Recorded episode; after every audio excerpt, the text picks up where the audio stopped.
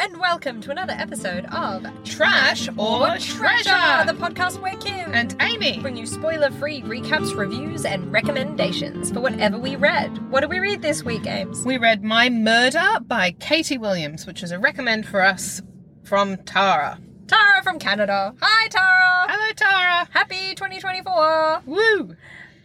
So yeah, do you want me to spoiler-free recap it? I think so because it's like it's a contemporary kind of thriller situation. It's slightly futuristic than contemporary. yeah, mm. well, yeah, okay. It's a fine. speculative it's thriller, speculative fiction, Yeah. thriller, whatever. which means I'm just going to make a tangled mess of it. That's fair. All right. All so, right. Kimberly, what happens in this pseudo contemporary, slightly futuristic? I'll just shut up now. I'm what happens? already glad you're not doing this spoiler free.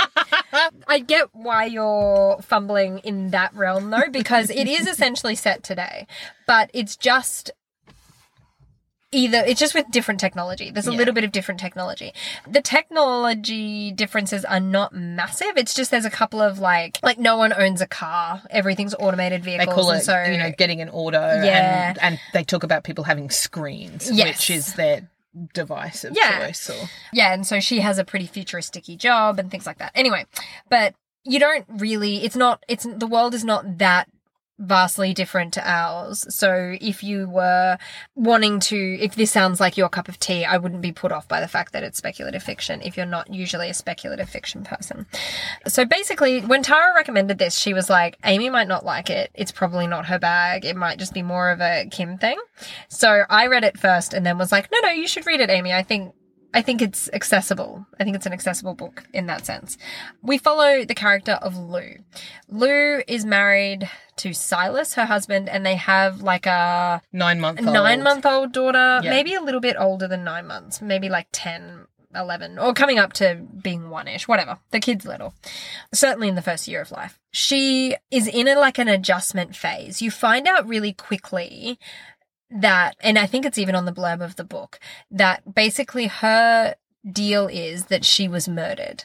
Lou, the main character that we're following, she was maybe the sixth victim, I want to say Fifth or sixth. something like that of a serial killer who was tormenting her town and after he was caught and imprisoned there was all of this outcry particularly about Lou's murder because she's you know a young mother blah blah blah.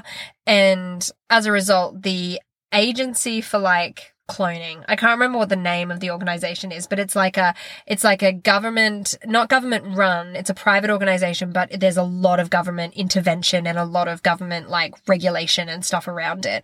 And there's only one company that does it that's able to clone people and bring them back. And basically generally in this in this world in order to be cloned and brought back after you've died you have to prove some kind of value or worth to society that we can't afford to lose. So if you were like a scientist on the brink of being able to cure cancer, then perhaps you But would they've qualify. very, very few people back. Very few. So it's sometimes so it, rare. it hasn't been a good decision. So it's Yes. very ethically fraught in and, this world. And they also talk about it briefly in passing like overpopulation. Yeah. So it's this idea that We don't need more we don't people. need we actually don't need more people. There's we don't there's no practical use for resurrecting people except for the rich to keep living and stay rich and rah. So there's all these government regulations around it. So basically it's very unusual to meet someone who's been cloned to meet mm. someone who's been brought back from the dead. And so it's basically there's something they're trying to understand. Lou's trying to understand some things about what happened to her. There's a bag in the all- cupboard that Yeah, there's a bag. looks like she packed. And she can't remember. She can't. She not only can't remember her murder, but she also can't remember the couple of weeks leading up to it. And they said that's really common. The the um, short term memory is kind of something that you tend to lose. That you know really early memory um, doesn't come back in the cloning process. So she's trying to put the pieces of her life kind of back together. She feels like a new person. She doesn't feel like her old self. She feels very much like there is this woman from before and there is her now. And so they're all a part of this support group, all of the women, the six five or six women who were brought back. And they're all part of kind of this support group that's being run by a representative actually from the cloning company. And so she and another girl become friends. Fern, one of the other victims, becomes friends. And it's basically about, so while it is kind of about digging into what was going on in Lou's life in the lead up to her murder and what actually like there starts to be questions around that blah blah blah. I think that the blurb of this book is a little bit misleading insofar as i don't think the mystery was the compelling the most compelling part. I think so as a part of the mm. recap kind of to kind of i guess It's pitched as being a mystery. this yes i actually think it's more about the journey of those kind of those women that's Yeah. kind of what it's about I, I would agree. um, and that's kind of it. I think anything else would be spoiler territory. Read the book. Just read the book. It's not a very long book. It is Um, not a very long book. No, it's not. So, Aimee, what did you think of my murder? I'm actually interested to see what you think. So this is one we haven't talked about prior to this moment. It was not a very long book, which I really appreciated. That was one of the reasons why I was like, you could read this. And I did. It was. It's a pretty easy read too. Like I don't think it's yeah, it's I not did it in an afternoon. Yeah, It took me a couple of hours, and I found it like the concept was really interesting, Mm. and I did find it like I kept turning the page, and it did have some like interesting little twists and quite short chapters. Very and there's short an chapters. interesting kind of structure to the chapters too, which Yeah. I liked. Some of the little twists and turns was satisfying. I don't think I will reread it though. One because it's speculative fiction, and I it sticks in my head, and I'm like I don't really need to reread you because I remember Well, how kind of uncomfortable it is to sort of occupy that world. But I it's find it also a little bit of a mystery box book. Yeah. And once you've opened the mystery box, there's not a lot like part that mystery box is part of what compels you through the book. So without it, it would be less compelling. Absolutely. And like I didn't find it earth shatteringly gripping because it wasn't really a mystery. Yeah. I would have probably been more engaged if we were trying to find out like who was the serial killer. Yeah. So he's already like in prison. He's in prison versus it was a domestic resettling. Yes. Of, like Yes. who was I? And it was about identity. But then I was raised on Agatha Christie, so I do very much have a like, you know, follow the detective bias. Yes. And if you're gonna say it's a murder mystery to me or a mystery, it needs to actually have a mystery. I liked the characters There we is met. a mystery in this. I think that's a little bit unfair. No, there is a mystery, but it wasn't the central. It's not structured like an. Agatha Christie. It's I know it's not. Very different. its structure is really different, and I I was expecting a lot more mystery. Yes, I was too when I went into it too. So I found the blurb, that the blurb leads you in that direction. it does. I found that a bit unsatisfying. Yeah. That there, I was like, oh, okay, because then I was thinking, oh, I had to sort of recalibrate my expectations of what I was going to get out of the book. Yeah. But I did like how it ended. And I wasn't because this is, you know, one of the things is she's resettling into her her life as a mother and a wife, and she has this job, and Yeah. she has all these friends from before she was murdered, which she just calls, you know, tell me about my murder. Yeah, and her husband's like, okay, Yeah. and describes it for her. So she's trying to sort of work out what her relationship with these people, particularly with her child, is now. yes. And some of those, you know how I'm not a fan of these like domestic No. mum kid books. Well, it's outside your wheel, your wheelhouse. Yeah, but this I thought was quite interesting. I was disappointed in the mystery. I was also disappointed by But the mystery, I didn't- mostly because I worked the mystery out when I read the blurb of the book, Oh, and yeah. then I was like, "Do better, book," and it did not. Do- Well, sometimes we just know that blurbs sometimes aren't accurate. But I was disappointed by the lack of mystery. I probably wouldn't have sat with the, you know, relationship stuff Without for the much mystery. longer. Yeah.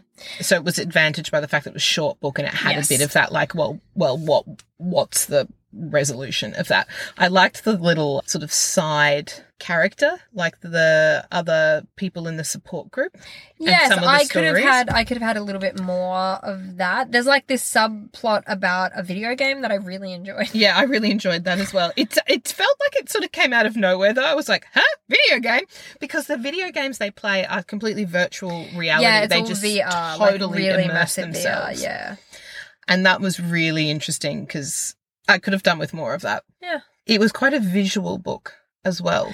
I could see it easily being a little mini series, Yeah. um, with BBC or something like that, like how they have done like Broadchurch and different those yeah, kind of. it's got that type of Mm. really muted colours. It was very blue. This book, Kimberly, what did you think? Um, so I totally agree with all the things that you have said. Absolutely.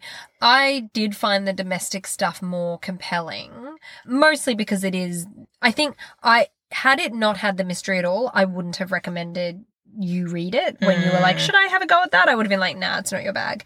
But I thought the mystery would be enough to kind of keep you in and that it was short. Yes. Ultimately, it's an interesting kind of vehicle for looking at pretty old ideas like like identity post Role of the motherhood mother, yeah. so there's that, That kind that of there's thing. there's that almost because obviously the child isn't very old and cloning is not an instantaneous process. So like the murder happens It happened about It nine happens- months ago. It happened the same amount of time ago as the kid is old, but she sort of talks about like she talks about it kind of like that, but it was like but the baby was not very old. Like the baby would have been less than 3 or 4 months old when the murder happened. So it's right in the middle of that kind of and again, it's a thing that's not inter- I can completely understand is not interesting to anyone who hasn't been through the process of it but there's there is there is a death that happens when you leave your old like i think of myself as the version of me before i had children and the version of me after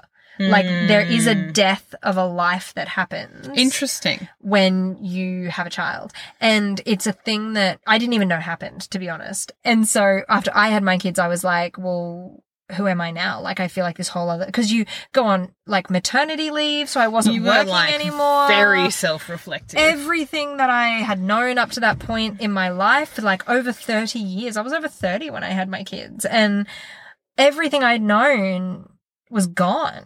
And then there was just this little person, and everyone was like, Oh, it's so lucky. He's so cute. He's so beautiful. He's your whole world. And I was like, Really? Because my world has just become the most boring place in the history of time. I did not sign up for this.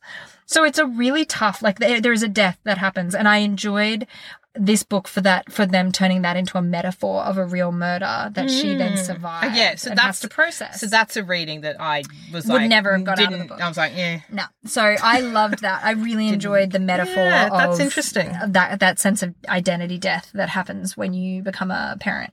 I assume it happens to fathers, but obviously I don't know. It didn't happen as much to my husband like when we talked about it, but it's definitely a thing that a lot of mothers have been like, "Yes, that's yep. Killed her. I killed her. She's dead." And I'm like, "Oh no, did she come back?" And they're like, "We don't know."